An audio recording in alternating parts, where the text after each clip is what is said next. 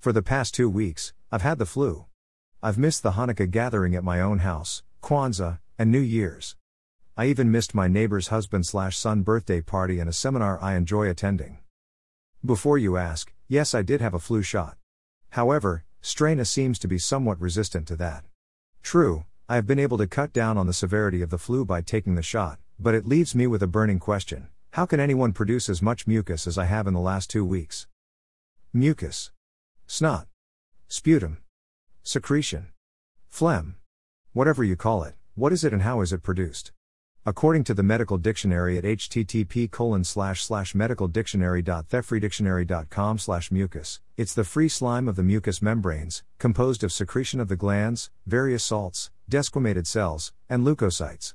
By the way, spelling it mucous makes it an adjective, a word that describes a noun. Mucus is the noun, the thing itself. Let's go back to that definition for a minute. We know from what is it and how did I get it? Early stage chronic kidney disease that leukocytes are one of the white blood cells that fight bacterial infection.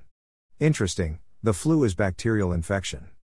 Yep, I looked it up and found this on WebMD at http www.webmd.com slash cold and flu slash tc slash flu signs of bacterial infection topic overview. A bacterial infection may develop following infection with viral influenza.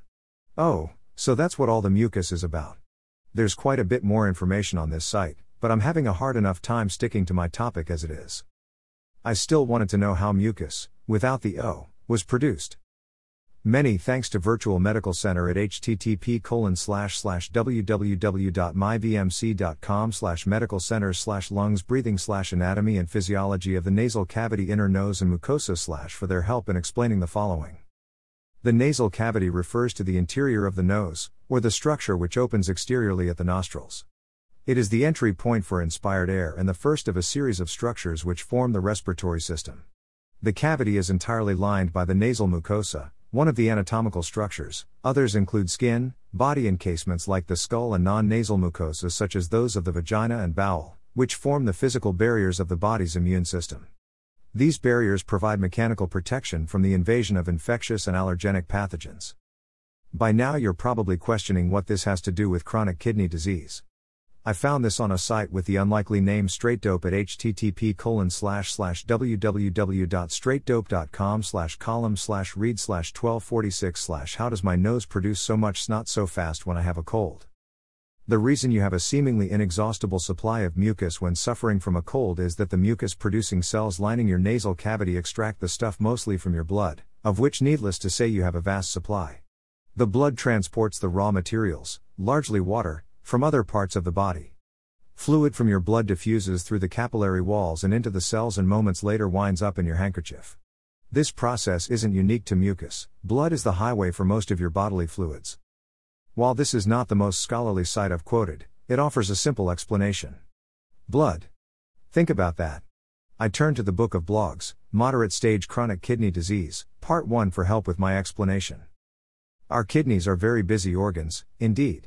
They produce urine, remove potentially harmful waste products from the blood, aid in the maintenance of the local environment around the cells of the body, help to stimulate the production of red blood cells, regulate blood pressure, help regulate various substances in the blood, for example, potassium, sodium, calcium, and more, help to regulate the acidity of the blood, and regulate the amount of water in the body. Mind you, these are just their main jobs. I haven't even mentioned their minor ones. Get it?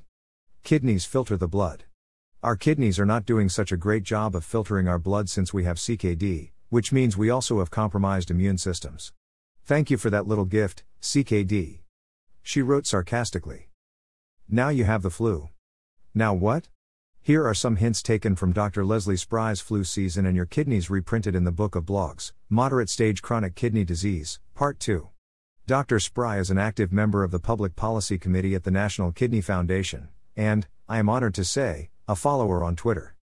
You should get plenty of rest and avoid other individuals who are ill, in order to limit the spread of the disease. If you are ill, stay home and rest. You should drink plenty of fluids, to stay well hydrated. You should eat a balanced diet. If you have gastrointestinal illness, including nausea, vomiting, or diarrhea, you should contact your physician. Imodium is generally safe to take to control diarrhea. If you become constipated, medications that contain polyethylene glycol, such as Miralax and Glycolax, are safe to take. You should avoid laxatives that contain magnesium and phosphates.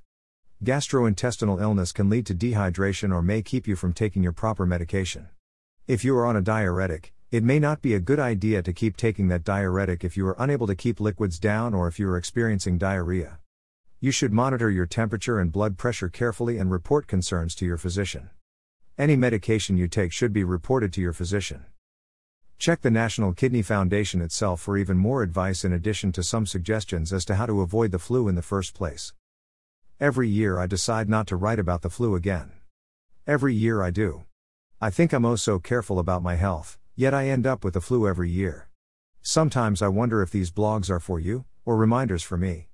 Either way, I'm hoping you're able to avoid the flu and keep yourself healthy. That would be another kind of miracle, wouldn't it? Until next week. Keep living your life.